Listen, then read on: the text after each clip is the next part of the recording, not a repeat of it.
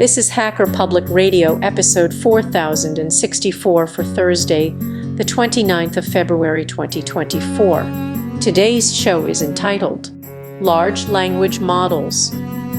It is hosted by Daniel Persson and is about 13 minutes long. It carries a clean flag. The summary is What are they good for?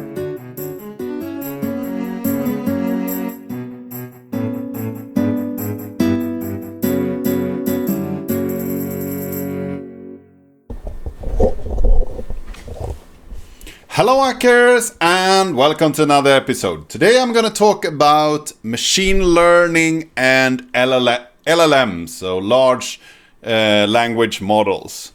And to start with, when it comes to application of machine learning, I think that there is a bunch of really interesting and good things to do with machine learning. We have machine learning that trying to fi- find proteins and how to fold proteins and so on that is using in the medical field, which is really great. You have machine learning that is trying to look at images and find particular faults in people's eyes, for instance, to find uh, sickness. Or you could have machine learning that finds different objects in traffic in order to help um, cameras in in life and so on which could really benefit society okay? There is a lot of these kind of creepy things that is going on there as well so everything can be used for good and bad of course. Then you have these kind of machine learning ais that looks at images and finds for instance characters so you can actually read things translate things which is also helping people to live their lives. Really great applications.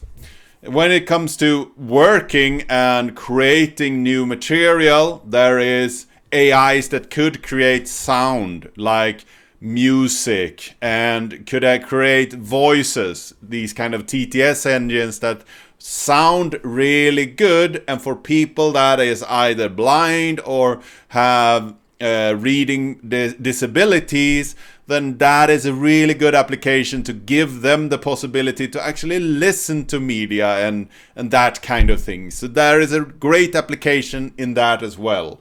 When it comes to creating images and wi- videos, there is a bunch of creepy applications, but for a professional, these kind of tools can be really helpful as well. So if you take, for instance, an image and you need to remove something in the image. We have already algorithms for that, but AI improves those algorithms.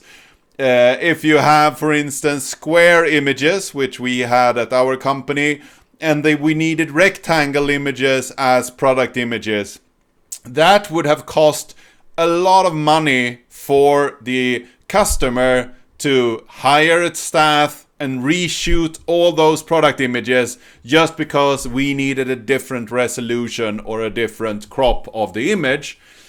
Uh, so having the tools in Photoshop and other programs in order to create things that weren't there in order for create to create a different aspect ratio of an image or adding material that it isn't really there where the thing is not that important. You're not trying to fool anyone. You want something to look natural and what is actually the real thing is still there. So in our case, we had, uh, I think it was somebody selling rings.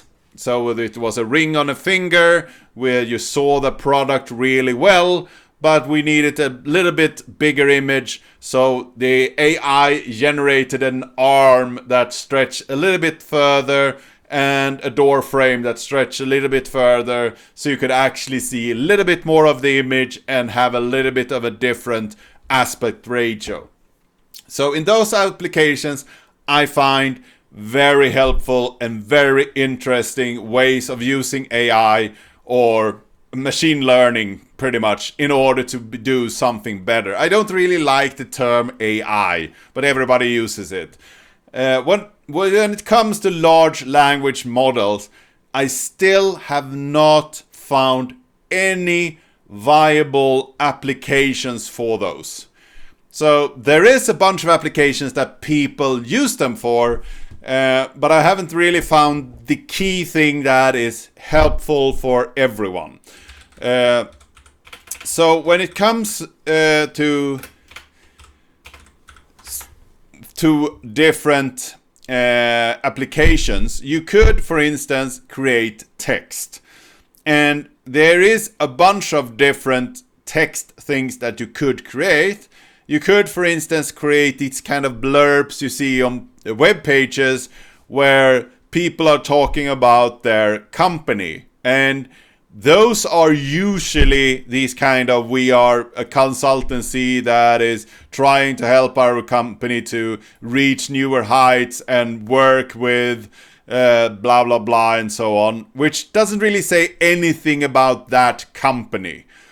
Uh, we also have these kind of um, extra information that you need to put on your uh, products in order to sell sell them, which if they don't contain any real facts like this product is this large, this product is this fast, this product has this particular color or whatever it might might be that is objectively correct information that you need to have in your description if those kind of things aren't really what you're looking for you just want to create some text that describes this product you could do that with a large language model and get a reasonable result these kind of things people don't usually read anyway, so it doesn't really matter.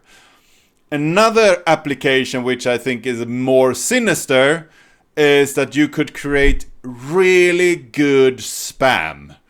So I have a lot of people creating a bunch of very interesting spam.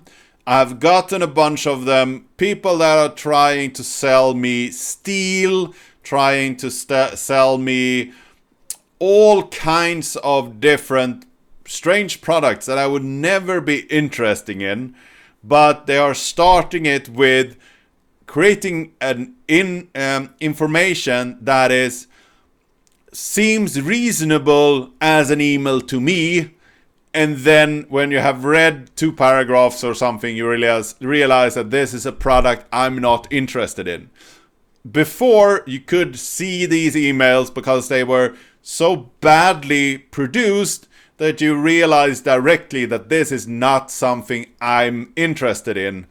But now that it's so cheap and so inter- so easy to create these kind of spam emails, you could do that much better. So we will see a lot more spam. Another thing that is really easy to create with machine large language models is of course content. So now Google results are much worse than last year this time because there is so much content pumped out that doesn't really say anything. So if you're searching for a solution to a problem, uh, the other day I was searching for how to train a large language model, so I could figure that one thing out. I had to go to the fourth page of the result in Google in order to find somebody that actually was talking about training a model. The other ones was generated by a model talking about the different steps but didn't have any extra knowledge or anything that actually gave me any information that could help me in the process of training a model. It was talking about how the process was looking, what kind of steps you could have. Like, in order to train a model, you need to find data, refine data, and then train with the data, verify the data, and then uh, use the data those five steps in 10,000 words doesn't help me at all. Yes, for somebody that has never seen the topic before, that is very helpful. But for me, that actually trying to figure out how can I do this myself, it's totally useless. And I can see much more of this kind of wasteful content being produced in order to get clicks, in order to get search ranking, and in order to just put content out there to earn money. But I haven't really found what kind of use case could benefit society using an LLM. Of course, you could create your own emails and send to your colleagues. That is 2000 words where you're trying to say one thing. Or you could just write that thing that you want to say in order to writing it in 2000 words and really waste their time. So that is my point of view of the LLM so far. Uh, or else we will might end up in a world where we try to write down five facts send them through an email we have an llm then generates an email with 10000 words sends it over to someone and they have an llm in the other end or an, ai in the uh, machine learning model in the other end which summarize that 10,000 words email into these five points again so we get the actual message across. That might be what we are doing in the future. And all this translation back and forth will, of course, create hilarious side effects and misunderstanding between people. So that might be the world that we are living in in two years. But hopefully not. Hopefully, we will have found what we should use large language model for by then.